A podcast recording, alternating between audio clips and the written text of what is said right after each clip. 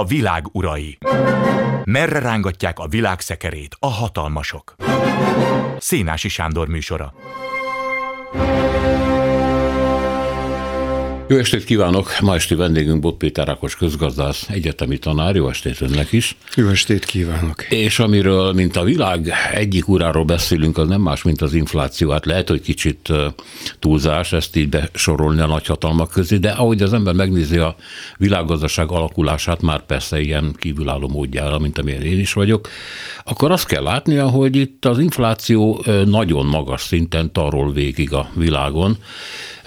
Nemrég írta a CNN eléggé ilyetten, hogy az Egyesült Államokban az inflációs ráta 6,2% ami 30 év alatt a legmagasabb, és aztán közöltek egy ilyen összeállítást, hogy hogy van ez a világban. Nos, csak Brazília és Törökország előzi meg. Nem találtam Magyarországot egyébként ezen a képen, és aztán van, amiről majd még később beszélnünk kell, Japán, Hollandia, India, Argentina, amelyek az ellenkező irányban állnak, magyarán stagnálnak náluk az árak, pedig hát azt gondolna az ember, hogy a pandémiás következménye őket is sújtotta. E, tehát kezdjük azzal, hogy mennyire világjelenség és miért az az infláció. Az infláció ősrégi történet, de volt jó néhány év, egy évtized, amikor nem volt. Legalábbis a fejlett világban nem volt. Tehát a hír az, az úgy érdekes, az, hogy Törökországban most is nagy, az nem, nem érdekes, mert Törökországban korábban is volt, de az USA-ban tényleg nem volt. Olyannyira, hogy teóriák születtek, hogy most már új világ van, új struktúrája van a, a gazdaságnak, és ilyen-olyan okok miatt, és a, a számítógép elterjedése, a, az öregedés, érdekes módon az is.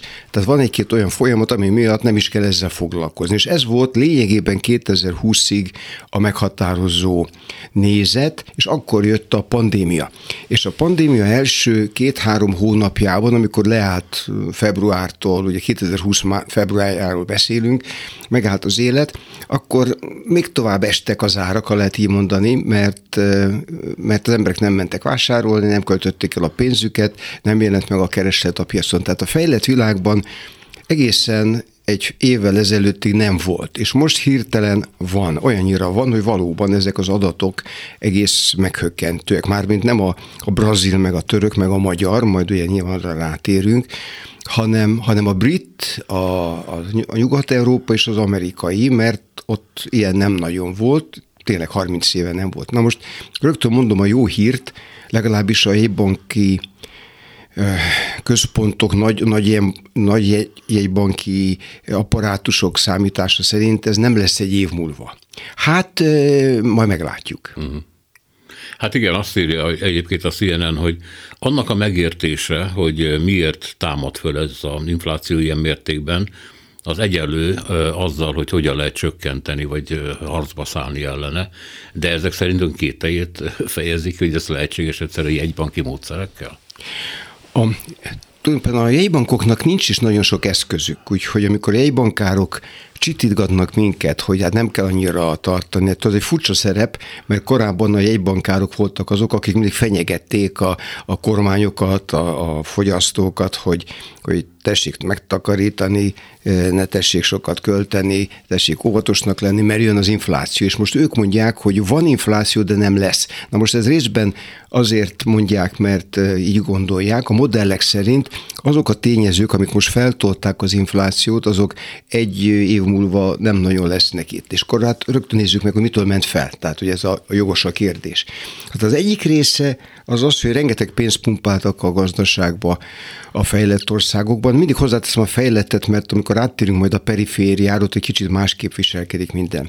Hát az Egyesült Államokban csekkeket küldött ki még az előző elnök, és aztán jött az új elnök, a demokrata, folytatta pénzköltést, és ezek, ezek nagyon nagy pénzek és a vásárló erőt megtolják, ez a kereslet, miközben a kínálat, tehát hogy mennyi autót állítanak elő, mennyi szolgáltatást nyújtanak, mennyi almaterem, az nem nagyon változott, vagy ha igen, akkor tulajdonképpen tavaly csökkent, és most az idén helyreáll a gazdaság. Tehát azt nem lehet mondani, hogy, hogy egy óriási növekedés lenne, mert az kicsit becsapós, hogy az idei évet hozzáhasonlítjuk a tavalyi nagyon gyatra évhez. Ha kettőt összerakom, akkor körülbelül nullán van. Tehát ott van a gazdaság, ahol 2019 végén a bajta.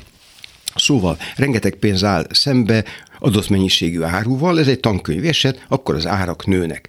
Most a másik része az viszont azért nő, mert a kereslet szerkezete más, és a kínálat szerkezete is más, mint 19-ben. Például elkezdtek elektromos autókra átállni, de ahhoz kell olyan fém, ami éppen nincs, vagy a kikötőkben az emberek nem pakolják ki, mert megbetegedtek, mert a határokat lezárták, tehát mindenfajta, úgy mondják, fontoskodva, hogy a, a nemzetközi termelési láncolatokban, ez a, a global value chain, az értékláncolatokban szakadások vannak, és akkor, akkor persze lehet pótolni, mindent lehet pótolni egy idő múlva, de addig, amíg nem pótolják, addig hiány van. És a hiány ez eh, nekünk, eh, a mi korosztályunknak ez egy roppant ismerős dolog, de ez új korosztály meg kapkodja a fejét, hogy hiány van, és akkor persze ráigér az, akinek pénze van, mert ő meg akarja szerezni azt a nemes eh, fémet, a, azt a ritka fémet, azt a szállítási kapacitást, a konténert, hát tülekednek egyszerű konténerért. Általában ami hatszorosára nőtt a fuvardíj. Na most ez azért persze nem lesz két évig, mert ha ennyire drága konténer, akkor majd valaki belép a konténerpiacra és elkezd gyártani. Ha, ha chip, tehát ez az integrált áramkörök elfogytak, mert az emberek több zenét hallgatnak, meg az újabb autókban rengeteg áramkör kell. Az én régi Skodában egy se volt, a mostaniban van, nem tudom, 44, és lehet, hogy a következő autómban, lesz, egyáltalán lesz 440. Na, na de én gondolom, hogy a piacgazdaság alkalmazkodik, és a jegybankok is azt mondják, hogy nyugalom, ami hiány, az fel fog szívódni, ami kereslet, és akkor itt van azért a, az izgalmas rész, ami a többlet kereslet, hát az akkor fog felszívódni, ha az államok nem pumpálnak további pénzeket, illetve, hát hogyha mégis kimaradt ez a sok pénz, akkor ezt viszont szép lassan a jegybankok vissza tudják szedni a kamatok megemelésével. Legalábbis ez a teória. És az emberek elhiszik, akkor ez lesz a valóság. Ha azonban az emberek ezt nem hiszik el, és azt gondolják, az infláció velünk marad, akkor persze hozzászabják a bérigényeiket, és a cégek is hát tudomásul veszik, hogy ez van. Ők is kicsit elfogadóbbak, akkor beindul egy bérár spirál, és ez itt, itt van az izgalmas része, ami miatt a közgazdászok egyik fele ezt mondja, a másik azt mondja, és nem azért, mert össze-vissza beszélnek, mert nem tudjuk őszintén, hogy hogyan reagál a társadalom az új helyzetre. Csak hogy, hogy kézzelfoghatóvá tegyem a dolgot, egy másik amerikai sajtóanyagban arról írnak, hogy Ugye a nagy baj az, hogy rettentő magas a kereslet, ahogy ön mondja, lehet, hogy azonos a tavalyival, csak hát ahhoz képest, amennyit tudnak kínálni, ahhoz képest magas, és éppen ezért nem minden amerikai család otthonába kerül majd fenyő. Az Egyesült Államokban két államból, azt ami Washington és a másik Oregon, onnan szállítják a legtöbb fenyőfát, a szállítási láncok, mint tudjuk, hát tropára mentek, megnőtt mindenképpen az ára de benne van ebben a klímaváltozás is, mert a fenyőket egy újfajta gombafajta támadta meg Oregonban, tehát nem tudnak ugyanannyit kivenni az erdőkből. És hát akkor azt mondja az anyag, hogy az amerikaiaknak meg kell tanulni, hogy lehet, hogy lesz fenyőfájuk, ha természeteset akarnak, de nem lesz annyira zöld, nem lesz annyira nagy, és nem lesz olyan hosszú életű. Ha viszont mesterséges fenyőt akarnak, akkor sokkal nagyobb a probléma, mert az a konténer többlet, amit ön emlegetett, pontosan a konténer hiány, az nem teszi lehetővé, hogy Kínából, ahol ezeknek a gyártása folyik, mindezt behozzák. Úgyhogy az amerikai háziasszony kicsit kap, sárgát, de az lesz az ővé fenyőben. Bocs, bocsánat a példáért, de ezt el akartam mondani. Hát nagyon jó példa, ráadásul én Oregonban családostul voltam nyári egyetemen professzor, és, és gyönyörű táj, és ugye nyáron voltam, de tudom, hogy ott valóban az a fa forrása. Egyébként a fenyőfa árakat nem néztem, de a rönkfa árakat meg kellett néznem valami oknál fogva, és ott azt láttam, hogy 2021 elején irdatlan módon megdrágult a világban mindenhol, Magyarországon is.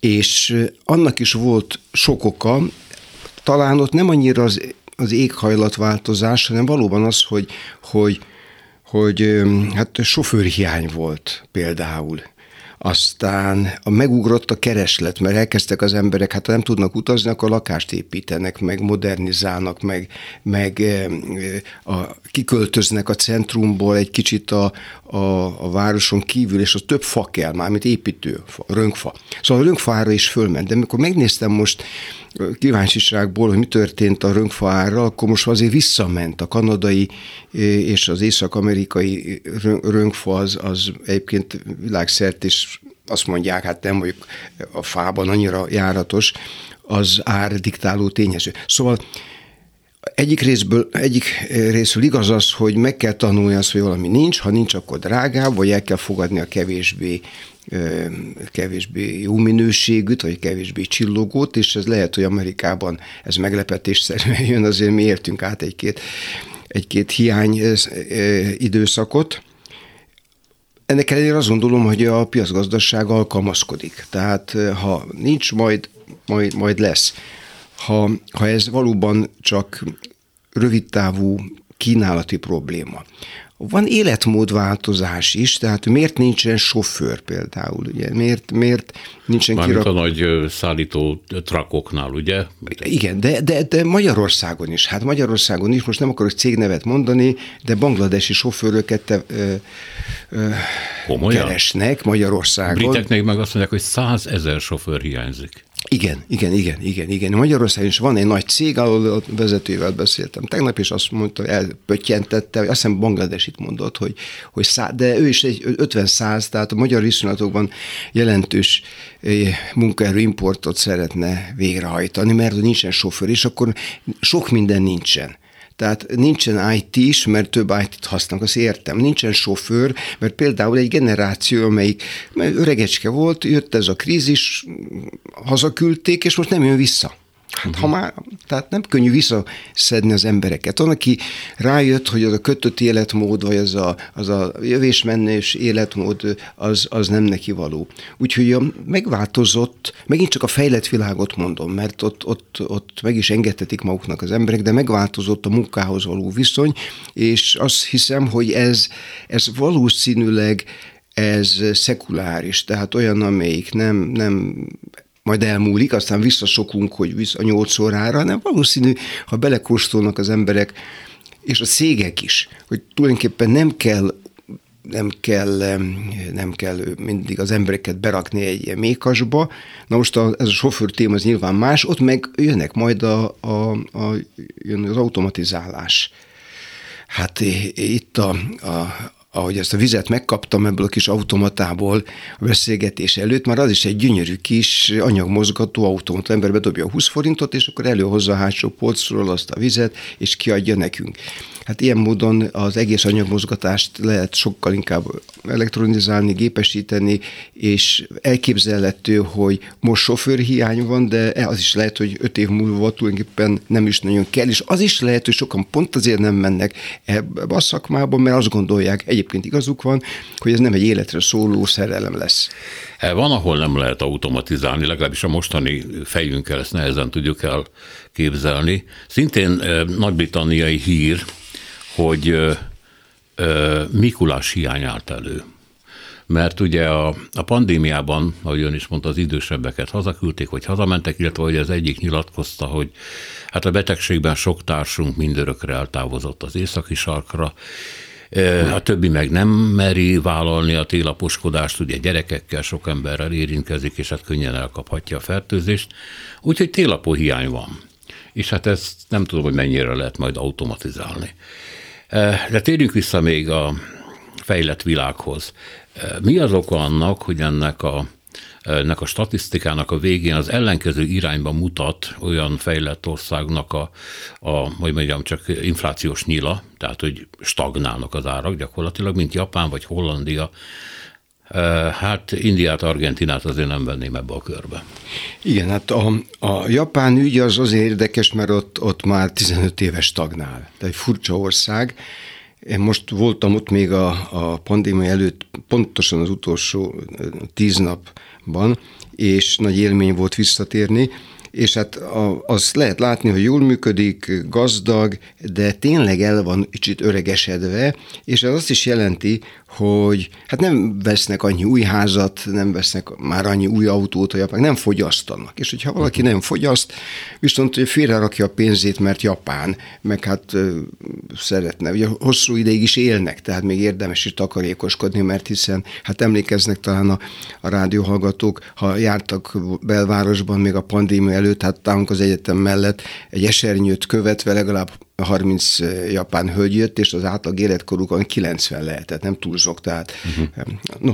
Szóval a japán speciális eset. És általában, ahol, ahol előregedett a társadalom, akkor szokták mondani, hogy elég sok a megtakarítás, a költése pedig nem annyi, mint amikor egy 30 éves ember mindent hitelből megvesz, és akkor költ, költ, költ, költ, ezzel hajtja a gazdaságot, és persze hajtja az árakat is. Na most tehát Japán, Japán megveszíttük. A holland ügyet azt nem tudom, de azért Európában, amikor azt mondjuk, hogy nekilódult az infláció, az a nyugat-európai infláció azért az nem, az nem magyar mértékkel mérve nagy. Az nekik nagy, és van olyan ország, ahol egész meglepően nagy, pedig eurozónában van, de valóban vannak országok, amelyek nek az inflációs indexe fölment fél százalékról másfélre. Most akkor lehet mondani, hogy meg háromszorozódott a, az inflációs ütem, de ez, ez smafu. Úgyhogy azt gondolom, hogy Nyugat-Európa tulajdonképpen most egy, valóban egy ilyen, egy ilyen hegyre fölszaladt, már az infláció, de annak van egy lankája, és el, elég valószínű, hogy le fog menni. Most a, a török vagy a többi, és akkor menjünk Magyarországra, azért egészen más. Mert említettem ezt a varázsszót, hogy az eurózónában. Tehát egy olyan olyan gazdasági térségről van szó, amelynek a valutája stabil. És a stabil azt is jelenti, hogy nem inflációs, tehát a megelőző években se volt inflációs. Lényegében a német márkának a, a stabilitását örökölt az euró. És most fölment az árszint, emiatt a több átmeneti ok miatt, és erre mondja az ECB, az Európai Központi Bank, hogy ő nem viszi fel a kamatlábot, mert minek vigye föl? Hát ha úgy is le kell hozni, ugyanis a kamatláb az nem úgy működik, hogy fölviszik kedden, és akkor szerdától csökken az infláció, ilyen sokkal hosszabb átfutású a dolog, fölviszik a kamatlábat a bankok számára, a központi bankok, akkor a bankok átárazzák a maguk betéti és a hitelezési kondícióit, akkor kicsivel több betét kezd beáramlani, tehát kevesebbet fogyaszt annak, akinek van pénze. Aki hitelt vesz fel, mostantól kezdve kicsit drágábban kapja majd a banktól, tehát óvatosabban fog beruházni, egy kicsit lehűl a gazdaság, és akkor átmegy, begyűrűzik át, megy ez az egész mechanizmus. Hát egy-két fél év, amíg, amíg ez kifutja magát. Tehát ez olyasmi, mint, mint egy, egy tehervonat, ha fékezni kezd, az nem az állomás előtt 50 méterrel, hanem másfél kilométerrel kezd fékezni, hogy szépen beérjen. Úgyhogy ezért is van az, ha hazatérünk, hogy a Nemzeti Bank vezetői elmondják, hogy ők mindent megtettek, hiszen hiszen több lépésben július óta egyre sebesebben viszik föl a, a kamatokat, más meg azt mondja teljes igazsággal, hogy hát ezt, ezt nem júliusba kell kezdeni, hogyha az infláció már régóta kibontakozott, és Magyarország az, a, az, a, az nem Japán, ahol 2019 előtt is volt infláció, lényegében 2016 végétől trendszerűen, tehát vonalat tudnék húzni, most a levegőben húztam, hogy a vonalat nem hallgat, a hallgató nem hallja, de el tudja képzelni, ami mind fölfele mutat, és ezért ebből is adódik, hogy itt egy kicsi megkésettségről van szó. A magyar helyzetről még beszélünk, csak azt szeretném megkérdezni az inflációkkal kapcsolatban, hogy hát a magyarok ugye egy dologra emlékeznek, ez a második világháború utáni infláció, ami olyan mértékű volt, hogy emlékszem pár évvel ezelőtt a British Museum egy ilyen inflatorikus kiállítást nyitott, és ezen a magyar anyag volt a meghatározó. Hát lehet, hogy aztán később a, mondjuk az argentint is ott tették mellé, de mi valami egészen példátlan világrekordot produkáltunk abban az időben. És fönnmaradtak ugye én fényképek, mikor megjelent az új pénz a forint, hogy a régit, a milpengőt, azt így söprik, utcasöprők az utcán, és viszik el elégetni. Szóval ezek a nagy inflációs időszakok, ezek mit mutattak mondjuk a legutóbbi 100-150 évben a fejlett vagy közepesen fejlett országokban? Hát nekem is volt milpengőm, mikor még édesapámtól kaptam, örököltem, és mikor Nemzeti Bankban dolgoztam, akkor az asztalomon volt emlékeztetésképpen, hogy az infláció az egy rémes dolog tud lenni. A magyar valóban rekorder volt, és azt hiszem, hogy csak Zimbabwe döntötte meg ezt a rekordot nem régen. Én azt nem, nem mondanám, hogy egyébként, hogy ez az infláció, ben, a magyar infláció benne él a fejekben, sőt azon csodálkozom, akkor is csodálkoztam némileg, hogy a magyar gazdaságpolitika és a magyar társadalom eléggé elfogadta az ár növekedést. Ez nem a német eset. A németeknél ugyan mondják, nem biztos, hogy teljes igaz történelmileg, hogy az infláció vezetett Hitlerhez, tulajdonképpen az infláció és a defláció mind a kettő óriási károkat tud okozni, de minden esetre a német gazdaságpolitikának a nagyon erős meggyőződése, hogy az infláció ellen fel kell lépni. Hát a magyar az nem. Hát ugye egyikünk sem emlékezhet vissza erre a nagy inflációra, mert akkor nem éltünk, a 70-es években pedig arra emlékszünk, hogy hiány volt, ugye hiányok kezdtük a beszélgetést, és a hiány az kellemetlen dolog, de az ember kicsit hajlandó többet adni, hogyha mégiscsak be tudja szerezni azt, amit szeretne, akár fenyőfa, akár orkánkabát, ha még az idősebb eh, hallgatók még tudják, hogy mi az orkánkabát, a fiatalok nem tudják el se képzelni, hogy egy ronda műanyag kabátért eh, szinte ölni tudtak volna az emberek akkor. No, tehát elfogadók eh, lettünk a infláció tekintve is, és és most se érzem azt a nagy félelmet, hanem csak kellemetlenség. Tehát az emberek bemennek a boltba, és felsziszennek, de a gazdaságpolitikusokat, a, a, a döntéshozókat, a parlamenti képviselőket eh, nem érintettem meg, és, és sokáig engedték. És csak megint példát mondok, hogy a Magyar Nemzeti Bank definíciója az árstabilitásra 3 százalék. Tehát azt mondja, akkor van árstabilitás, ha a forint árak átlagosan fogyasztói árak 3%-kal nőnek, sőt, néhány éve, évtizeden még adott magának az MNB még egy kis játékteret, plusz-minusz egy százalék. Tehát a kettő is jó, meg a négy is jó. Hát 4, 3, 99 inflációnak az én gusztusom, gusztusomnak az nagyon nagy. Na, ez csak zárójel volt, mert amiről mi beszélünk, a 21-22, az, az föl sem merül ez a hiperinfláció, azoknak mindig nagyon sajátos oka volt. Tehát egy elvesztett háború, egy valami, valami olyan katasztrófa, ami miatt a, a, az államnak a, a adóbeszedő képessége is, is, is, is meggyengült, vagy összeomlott. Tehát a Európában gazdaságon kívüli okok okozták az inflációt, a nagy inflációt. Máshol azért lehet mondani, és az argentin eset azért erre, erre tényleg példa lehet, hogy ahol nagyon rossz a gazdaságpolitika, populista kormányok vannak, megígérnek mindent, persze adókat nem tudnak beszedni, de ígérni tudnak, sőt, elkezdik teljesíteni, akkor felborul az állami költségvetés, és az állam nem fékezője, hanem okozója a folyamatnak, tehát eh, most eljutunk oda, hogy akkor, ha nincs olyan pénz manapság, ami mögött arany lenne, már pedig nincs, egyetlen, egyetlen fizetőeszköz mögött sincs, akkor mi van igazából? Hát az intézményeknek a tekintéje, a svájci eh, fizetőeszköz mögött ott van a svájci központi bank és a svájci pénzügyminisztérium. Az amerikai dollár mögött ott van a Fed, mint központi bank és az amerikai büdzsé és hát a ukrán mögött meg az ukrán van, hát ugye, és a magyar mögött meg hát, most mondom, ugye egy köztes helyzetet mondjuk meg a magyar állam van a, a maga a pénzügyi feszességével, meg a Magyar Nemzeti Bank, és hát ennek megfelelően itt azért nálunk nagyobb az infláció, mint mondjuk Németországban. Egyébként a, a szocializmus idején miért volt egyáltalán infláció? Hiszen a kereslet az nagy volt, de hát az nem volt képes hajtani a gazdaságot, mert a gazdasági növekedés, vagy egyáltalán működés az a politika kezében volt.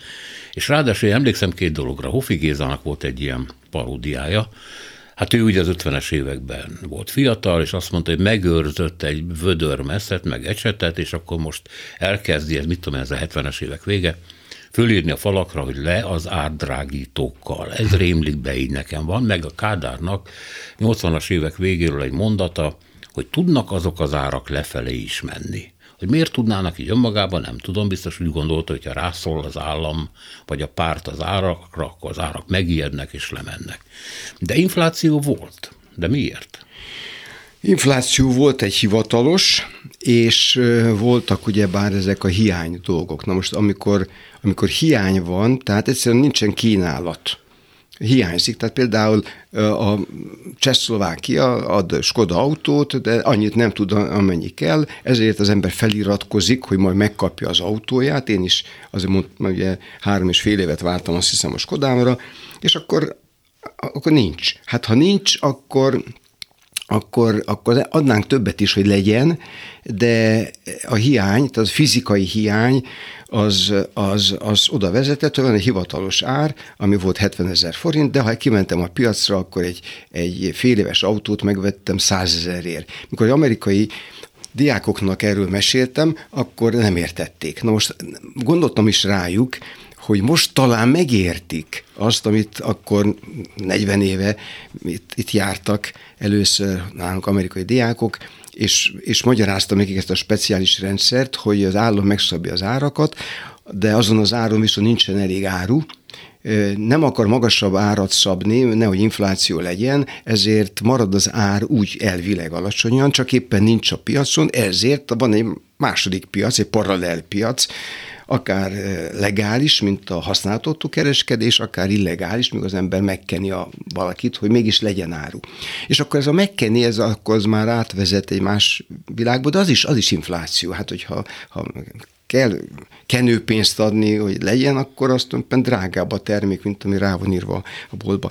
Na most ott alapvetően a, a két oka volt a, a szocialista ö, inflációnak és hiánygazdaságnak. Egyik az, hogy hogy a tervhivatalok meg a, a apparátusok osztották szét a, az, az árukat, és, és nem volt szabad alkú, hát ennek megfelelően valamiből túltermelés volt, mondjuk Lenin összeset lehetett volna venni még, még nyolcat a boltba, de például miért beteg a magyar futball, az kifogyott, és akkor az egyiknek... Végantal? Végantal, így van, így van, így van, így van, így van. És akkor annak fölment az ára, akkor ott egy fekete piaca, lennének nem volt fekete piaca. Tehát a papírt egy részét arra fordították, ami senkinek se kell, a másik részére nem, tehát nem jutott már olyan termékekre, hát akkor a, összekuszálta az árakat, és, és tulajdonképpen ez volt egyik. A másik az egy, volt egy makrók, hát a főleg a Szovjetunióban, hát hogyha a katonai kiadásra elmegy a nemzeti jövedelemnek az egyharmada, akkor hát nem jut annyi. Hát akkor mit csináljunk, akkor nem jut annyi a, a fogyasztónak, aki viszont szeretne fogyasztani, és ezért is volt az, hogy az életszínvonal nyomorúságos volt, és azok elfolytott inflációk voltak, tehát hogy szerettek volna az emberek venni, de nem volt, szerettek volna adni, talán még pénzük is lett volna rá, de pénzzel nem lehetett megvenni bizonyos dolgokat. De ez egy más, ez egy más eh, világ, hát csak azért érdekes, mert azért a hiánynak van egy pszichózisa, például az emberek akkor pánikba esnek, fölvásárolnak, na ezt látta a fejlett világ is. Hát 2020-ban azért megtapasztalták azt, ami a magyar embernek a zsigerébe van, ha mondanak egy rossz hírt, a rádióban akkor rohan vesz cukrot. Na, Itt a, a nyugat WC papírért WC, WC, Hát igen, amiről azt gondolja, hogy nagyon kell. Igen. És, eh, és azért nevettem, mert mint én gondoltam, mint közgazdász, hogy ez két hetes ügy, hát utána, utána reagál rá a gazdaság, és valóban nincs is papír hiány, de egy-két hiány megmaradt. Na most ezeknek a felsz, a csip után visszatérek erre, hát ott azért egy új gyár beindítása az lehet, hogy egy év, másfél év, tehát 2022-re már feltételezhetjük, hogy azok a fizikai hiányok megszűnnek, ha csak, ha csak, ha csak valamilyen újabb kunkort nem vesz a történelem. Hát vagy mondjuk Kína és az Egyesült Államok gazdasági meg politikai viaskodása nem teszenek be, hiszen a ritka földfémek jó részét Kínából hozzák, nem azért, mert nincs máshol, hanem mert a nyugat elkényelmesedett, és ugye eddig olcsó áron befektetések nélkül tudta megvenni. Most éppen Szerbiában folynak rettentő nagy rendszerellenes tüntetések azért, mert ott nyílna egy ilyen ritka földfém bányát, ezt nem a szerbek nyitják, hanem valamelyik nagy uh-huh. ausztráliai, vagy auszt, igen, ausztrál cég.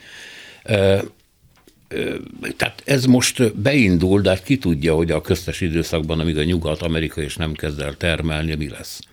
De közben eszembe jutott még az, hogy miközben a szocializmus idejéről a rögzített árak jutnak eszünkbe, nagy infláció vagy hirtelen ármegugrás miatt, mintha a nyugati úgynevezett nyitott, nyitott piacgazdaságban is látnánk erre példákat. Itt van például Németország, ahol a nagyvárosokban a bérelt lakások ára nagyon megugrott, és ugye főleg egyetemi városokban, tehát a gyerekek ezt nem tudták megfizetni, és akkor a Bundestag hozott egy ilyen árlimitációt. Azt mondta, hogy ez a plafon, nem lehet e fölé menni, ami egy elég durva belenyúlás ugye a piacba.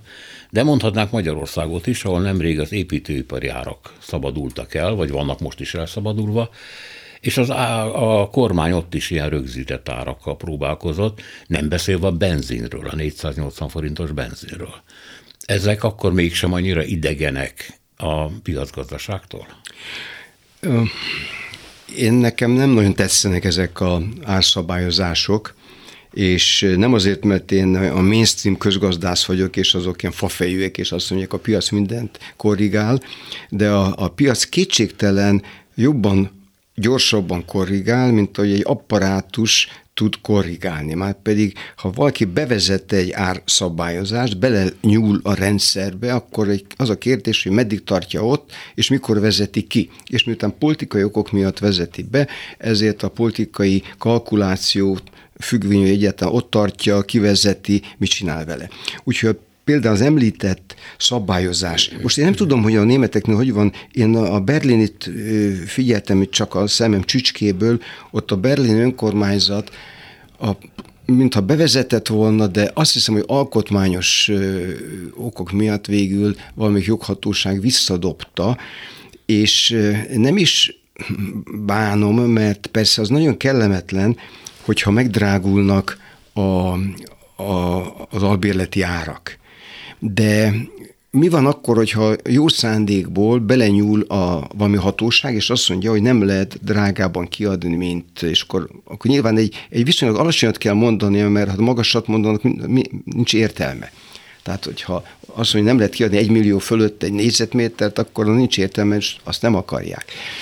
De ha, ha alacsonyabbat mond, mint amit a piac éppen jónak tart, mármint az eladók vagy kiadók és a, a, a, a potenciális kivevők, akkor akkor az azt is jelenti, hogy aki, aki kiadná, az, és összehúzódna egy kicsit, akkor onnantól kezdve nincs annyira késztetve, hogy összehúzza magát, és, és a többit kiadja a bérletbe, vagy hogy építsen ilyen célra, mert ha nem térül meg neki, akkor, akkor inkább más, és van pénz, hát akkor másba rakja a pénzét. Tehát a, ez, ez vissza szokta fogni a kínálatot. Na most megint, hogyha a kínálat nem nő elég gyorsan, és elég, elég erős a kereslet, akkor az utat fog törni magának. Hát a más módon nem, akkor van egy hatósági árszabályozás, nem lehet kiadni drágában mondjuk egy, egy, egy szobát, mint 40 ezer forint, de nekem nagyon kell, akkor oda meg 40 ezer forintot kifizetek hivatalosan, és korrumpálom a, na most nem én, mert ugye mi ketten ilyet nem csinálnánk,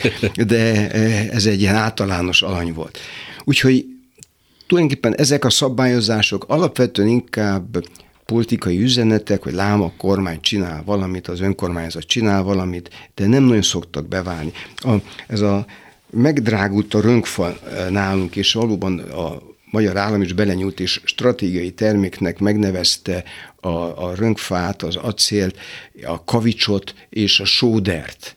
Na most, tehát most nem tréfálok, hogy ezek stratégiai termék. Hát, a stratégiai sóder jól Hát stra- sóder. Szóval értem én, hogy nagyon kellemetlen, hogy nincsen sóder, de azért annak az is az oka volt, hogy a magyar állam másfelől irdatlan méretű nagy állami beruházásokat indított, azzal a, a mondjuk így jótékony hatásra számít, hogy ez, ez, ez felviszi a, a gazdasági növekedést, meg munkahelyeket teremt. De nem nagyon teremt, mert munkahelyek már nem voltak. Tehát közben beleütközött abban, hogy nincs elég, elég építőipari munkás, nincsen sóder. Tehát jó, legjobb lett volna, hogyha ilyenkor a magyar állam, ha nem muszáj neki, pont akkor felújítani 25 nem tudom, várkastét, amit most nem fogunk tudni látogatni bizonyos járványokok miatt. Kicsit ez elhúzta volna. Hozzáteszem, notabene, az év végén, december elején most be is fagyasztottak állami kiadásokat, mégpedig 350 milliárd forint értékben, elég nagy számnak tűnik, aztán valószínűleg nem lesz elég.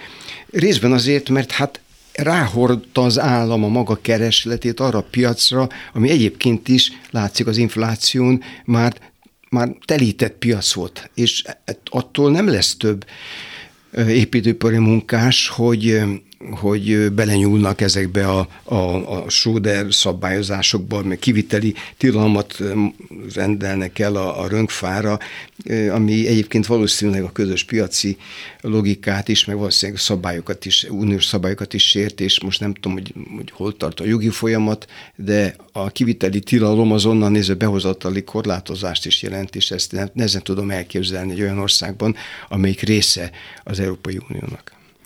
Hát, hogyha ezt a logikát elfogadjuk, akkor elég nagy bajban vannak a demokraták az Egyesült Államokban, végig kínlódják végre a strukturális csomag elfogadását a, a képviselőházban, mert ugye ott dollár milliárdok ezreit akarják beleönteni, egy új hidak, meg felépít föl, újítani a reptereket, tehát hogy legyen munka, meg újuljon meg a szerkezete az amerikai gazdaságnak, de ott is hiányok állnak elő, akkor teljesen ilyen kelet-európai helyzet. Hát ugye azért egy nagyon nagy gazdaság, és dinamikusabb, és hogyha a, a korlátozások nincsenek, nincsen például vámháború, nincsenek migrációs korlátok, akkor hát elvileg egy ekkora löketet fel tud szívni egy nagy gazdaság. A gond az, és mi átugrottunk az egy-két pontot, bár említette a, a Kína-Amerika viszonyt, hogy ha kereskedelmi háborúk, most éles háborút nem is hozunk szóba, mert ne is beszélünk ilyenről, csak elég, hogyha az mind, az mind nehezíti a gazdasági kereslet-kínálat kiegyenlítődését, és drágítja a fogyasztónak a, a, a terméket. Mert hogy miért, is se, miért se volt infláció az elmúlt 15 évben a világban? Hát például azért, mert a, a olcsó termelők Kínában, Indonéziában, Vietnámban beléptek bizonyos piacokra, ennek lehet kellemetlen hatása, mert például a magyar ö, zakógyártás is, is összement. A magyar cipőgyártás teljesen, nem csak a magyar, tehát a hollandot is, meg az amerikait is, textilipart lényegében elsodorta a, ez az olcsó konkurencia, tehát nálunk nem a rendszerváltozás vitt el, azzal esett egybe, de nem, nem az volt az oka,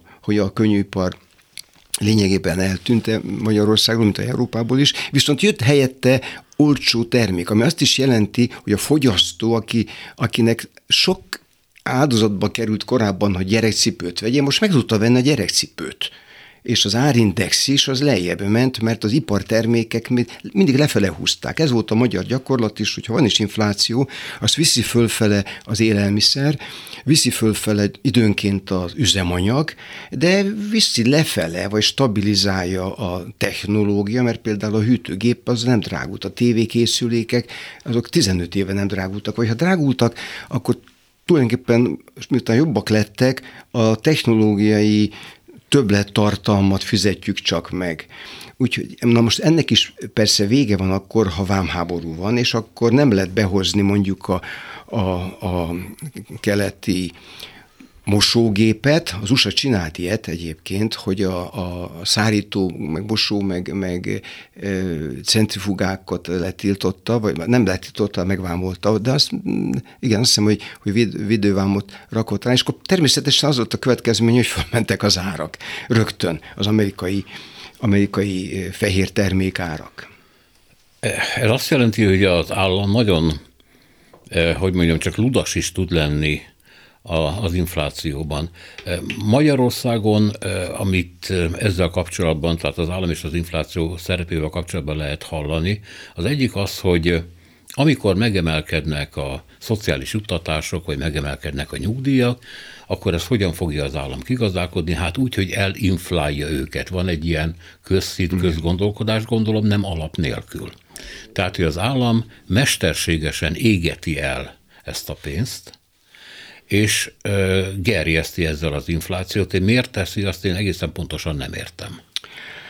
Hát reméljük, hogy nem teszi, de ha teszi, akkor azért az az oka, hogyha följebb megy az árszint, és most kb. ez a helyzet, most a, ugye a 7, egész, 7 fölé ment most már a legutóbbi árindex, majd meglátjuk, hogy mennyi lesz a decemberi, hát az még nem jöhetett ki a novemberi, azt látjuk, a októberi is elég magas volt, éves átlagban mondjuk, mondjuk, hát nem tudom mennyi lesz, hát mondjuk 5,5 átlagban. Akkor ez azt is jelenti, hogy a, a fogyasztáson, miután ott nagyon nagy fogyasztási adó van, áfa, 27 százalék, aztán ezen kívül vannak még külön külön adótételek, ugye a, a dohányon, meg e, italon, meg egyebeken, jövedéki adók. Hát ez mind, a, mind a, az államnak ketyeg. Hát ha a, fölmegy az, az ár, akkor fölmegy az adótartalom is. Úgyhogy általában ez is szokott volt lenni a, a gyakorlat a megelőző években, hogy november-decemberre a pénzügyminiszter látja, hogy több lett az adóbevétel, mint betervezték a költségvetésbe, és ezért mit csináljunk vele? Vagy csökkentjük vele az államadóságot, vagy elköltjük. És na, mi szokott nyerni a kettő közül. Elköltjük. Elköltjük, így van. Hát ez egy, ez egy kétpontos kérdés, már be is írom az indexbe. Ugye mindig elköltötték, néha egészen abszurd módon karácsony és új év között költötték el, nehogy, és akkor itt vannak ilyen lábjegyzetek, hogy, hogy nehogy túl jó legyen a, a deficit, és a, a túl jó legyen az államháztartási hiány mutató, mert azért az ilyen ide-oda számít. Na most, tehát az államnak jó az infláció a bevételi oldalon. Itt tulajdonképpen kiadási oldalon is, mert ha van egy kötelezettsége, akkor azt elinflálja tehát amikor fizetnie kell valamit, és az árak följebb mennek, akkor kiadási oldalon is segít neki. Hát politikai hatás azonban nem jó. Tehát a politikusnak kettős a lelke, annak örül, hogyha a büdzsében úsz, úszik a pénzben a költségvetés, de annak persze nem örül, hogyha a fogyasztó morog. Na most még van egy magyar vonatkozás, amit, amit nem tudok visszafolytani magamba, hogy a magyar adó szerkezet úgy alakult át, és ebben van egy jó irány is, de megint a mérték az izgalmas, hogy a direkt adók, tehát amit mi befizetünk SZIA vállalati nyerességadó, az ember tudja, hogy mennyi volt, és befizeti. Az annyi, amennyi. De a fogyasztás terhelő adó 2010-től rettenetesen fölmentek. Itt van említettem, 27 százalék áfa. Hát ilyen nincsen Európában, még a skandinávoknál is csak 25-ig merészkedtek, az osztrákoknál ugye szomszédország 20.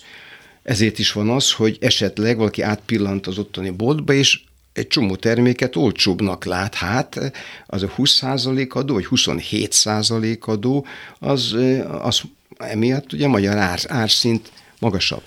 És hát ez, ezek a, a különadók, amiket a kormány nagyon szeret, hogy kiveti erre az ágazatra, arra az ágazatra a polc polcadót, a, a szemétadót, a, a bankátutalási adót, a, a Matelcsi-nek nevezett eh, telefon, ugye SMS-ezünk egyet, akkor rögtön ugrik azt hiszem, nem tudom, két forint a büdzsének.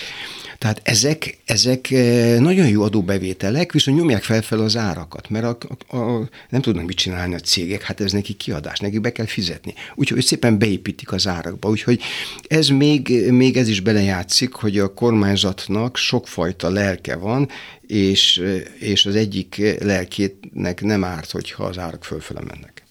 Említette a beszélgetésben még, a, még annak az elején, hogy az infláció és a bérek összefüggése ügyében ugye kettős lelkűek szoktak lenni a közgazdászok, már mint annak megítélésében, hogy ez hogy is van. Ugye a nő az infláció, akkor a, a munkavállaló béremeléseket kér, és olyan ágazatokban, ahol amúgy is emberhiány van, már pedig ez most elég gyakran látható mondjuk a szolgáltatásban, ott vagy a nagy élelmiszerláncoknál ott a cégek utána mennek az inflációknak a bérekkel. De hogy ennek mi lesz a hatása végül, ahogy mondta, ebben vita van. Mi a vita lényege? Itt megint ugye mértékekről van szó, mert az teljesen természetes, hogyha van egy viszonylag stabil árnövekedés, két-három százalék, és akkor tényleg lehet mondani, hogy nem a nulla a cél és most ezer oka van, hogy miért nem a nulla cél. Az Európai Központi Bank is azt mondta, hogy két százalékos fogyasztói árindex az, amit ő normálisnak tart. Egy kicsike kis ármozgás fölfele igazodik a, az ár, nem lefele, mert hogyha csökkennének az árak, defláció lenne, pláne ez, ez egy folyamat lenne, mint Japánban, akkor azért az azért üt vissza, hát az emberek, ha azt gondolják, hogy jövőre úgyis olcsóbb lesz, akkor visszafogják a vásárlásukat, és akkor hűtik a gazdaságot. Mert aki, aki nem vesz, akkor az eladó nem tud eladni, akkor a termelő nem fog termelni. Tehát nem jó, hogyha ha tartós árcsökkenés van. Ez pontosan a, a nagy gazdasági krízis, a 10, ugye 1929-31-33-as krízis mutatta, hogy az egy lefele tartó spirált indít el. Tehát van egy kicsike kis árnövekedés, egy százalék, kettő, pont jó. Na most E, ha ez stabil, akkor a béreket is le lehet igazítani, a bérek nőnek mondjuk 4 kal az azt jelenti, hogy kettőt elvisz az infláció, kettő az a reál bér növekedés. Ha most gyorsul az infláció, akkor a bérköveteléseknél, amik, amik jogos bérkövetelések, és a, a, a hát a, a munkadó is tudja, hogy hát ez, ez a helyzet, akkor van egy kis bizonytalanság, hogy mennyit követeljen a, a munkavállaló vagy a szakszervezet, vagy mennyi legyen a minimálbér, ha az állam is beleszáll és alulról meghatározza a bérstruktúrát. És akkor itt túl lehet lőni, és akkor az persze többletköltséget jelent, a cégek a többletköltséggel nem tudnak mit csinálni, vagy kettőt tudnak csinálni, egyik áthárítják a fogyasztóra, és akkor, akkor infláció van belőle. A másik, ha viszont azt látják, hogy ez a bérnövekedés ez nagyon gyors, és olyan szakmákról van szó, ahol viszont lehet gépesíteni, ahol lehet dönteni, hogy inkább ö, egy, egy, egy mérnököt alkalmazok, és, és két robotot mögötte, vagy pedig 22 ember szereli össze azt, amit össze kell szerelni, akkor elképzelhető, hogy a bérnövekedés felgyorsít tőkével való helyettesítés, tehát gépesítenek. És hát a munkaerő a utcára kerül, és akkor... Hát ilyen, ha nem is kerül utcára, de nem vesznek föl már, ugye? Hát, szab, szab, mondhatjuk így dramatizálva, de ez nem, nem mindig ilyen drámai, de hatása lehet drámai, hogy valóban, hogy egyszer csak kiderül, hogy arra a szakmára nincsen szükség. Na most ezt is lehet mondani, hogy kérem szépen, hát az élet ilyen, ha valami gépesíthető, és akkor, akkor miért, miért izomerővel csináljuk, de azért ez természetesen sokkal bonyolultabb. Itt emögött családok vannak, egész régiók lehetnek, hát láttunk olyat, hogy technológia megváltozik, és akkor a bányát bezárnak, az egész környék elkezd pongani, pedig hát egyszerűen az a szén már nem kell, mert helyette valami más tisztább anyagot, anyagot használunk, ez, ez nagy az egész társadalomnak úgy alapvetően jó, kivéve azoknak, akiket rosszul érint, és akkor jönne, hogy kárpótolni kell valahogy. Tehát itt azért lehet látni, hogy, hogy itt már a, a, a társadalmi szempontok behozattal az egészen más, mint egy egyszerű üzleti kalkuláció, hogy mennyit, hogy, hogy térül meg a pénz. Végül maradék néhány percben összefoglalva a magyar inflációt. Hogy azt a kérdést még nem tettem föl, bár a természetéről már többet mondott ebben a műsorban, hogy mi a kormány sara az inflációban, és mi a külső hatásoké. És a kormány sara alatt két dolgot értek, egyrészt a politikai számítást, a választási számítást, vagy pedig a ballépéseket, mert ilyenek is vannak. Pénzszórás, ostobaság, rossz döntés.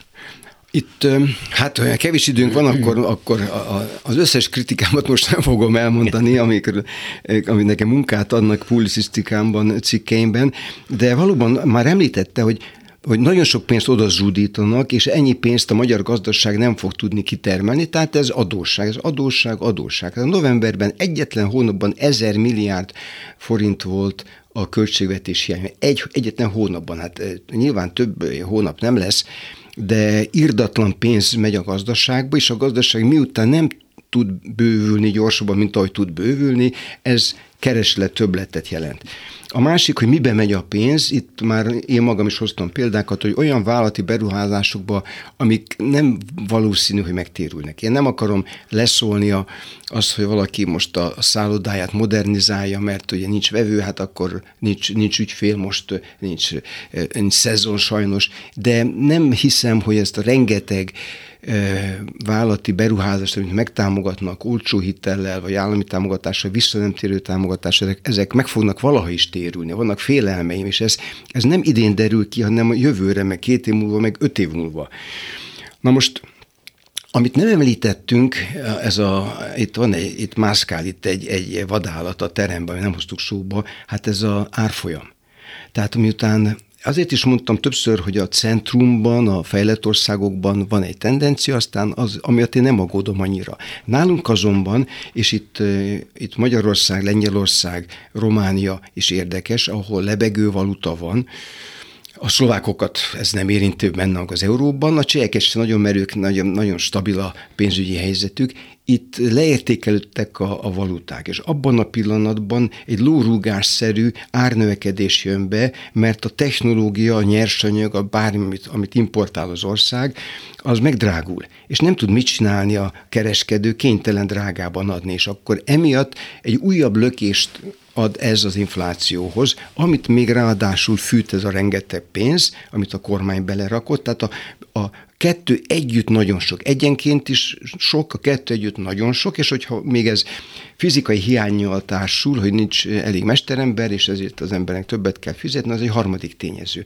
De ebben a speciális magyar ügy, ez a, alapvetően a árfolyam. És a Nemzeti Bank azért emelgeti most a kamatokat, részben ugye mert nagy az infláció, de azon nem tud sokat javítani rövid távon. Tehát attól, hogy megemeli a kamatszintet, attól, attól két hónap múlva nem lesz kisebb infláció, de kicsivel erősebb lesz a forint, nem lesz annyira gyenge, és akkor abban lehet reménykednünk, hogy nem löki meg a gyenge forint azt az inflációs folyamatot, ami már harmadik éve is tart, és hát bizony ez egy olyan folyamat, amit elindítani sokkal könnyebb, mint megállítani. És a politika bűne? Hát a politika ez a túlköltés, mert most, most odadobta a gyeplőt. Most nincs költségvetés. Hát most mindent, mindent. Tehát már régen nem számít a, a költségvetési törvény, azt se tudjuk, hogy mi van beleírva, senkit nem érdekel, a parlamentet nem izgatja, az ellenzék nem tud. Az ellenzék se tud más mondani, mint hogy ő is ígér valamit, mert hát ráadásul nagyon sok területen kell is költeni. Tehát ha jobb struktúrában költik el ugyanazt, már az is előrelépés, és hát halka mondom, olyan ígéreteket nem szabad tenni, amiket 2022-ben, 23-ban nem lesz képes teljesíteni a magyar gazdaság. Azt meg lehet mondani, hogy ezt szeretnénk csinálni, ilyen ütemezésben, és ha odaérünk, ez lesz a következő. De mindezt most a következő fél évben mindenkinek, minden rétegnek mindent odaadni, ami, ami nagyon kell neki, hát ez ha hiperinflációt nem is, de súlyos gazdasági károkat biztos, hogy okozni tud. Köszönöm szépen. Bot Péter Ákos közgazdász, egyetemi tanár volt a vendégünk. Köszönöm még egyszer. Köszönöm szépen a meghívást. És köszönjük az önök figyelmét is. Selmeci János volt a műsor szerkesztője, a műsorvezető Szénási Sándor. Minden jót.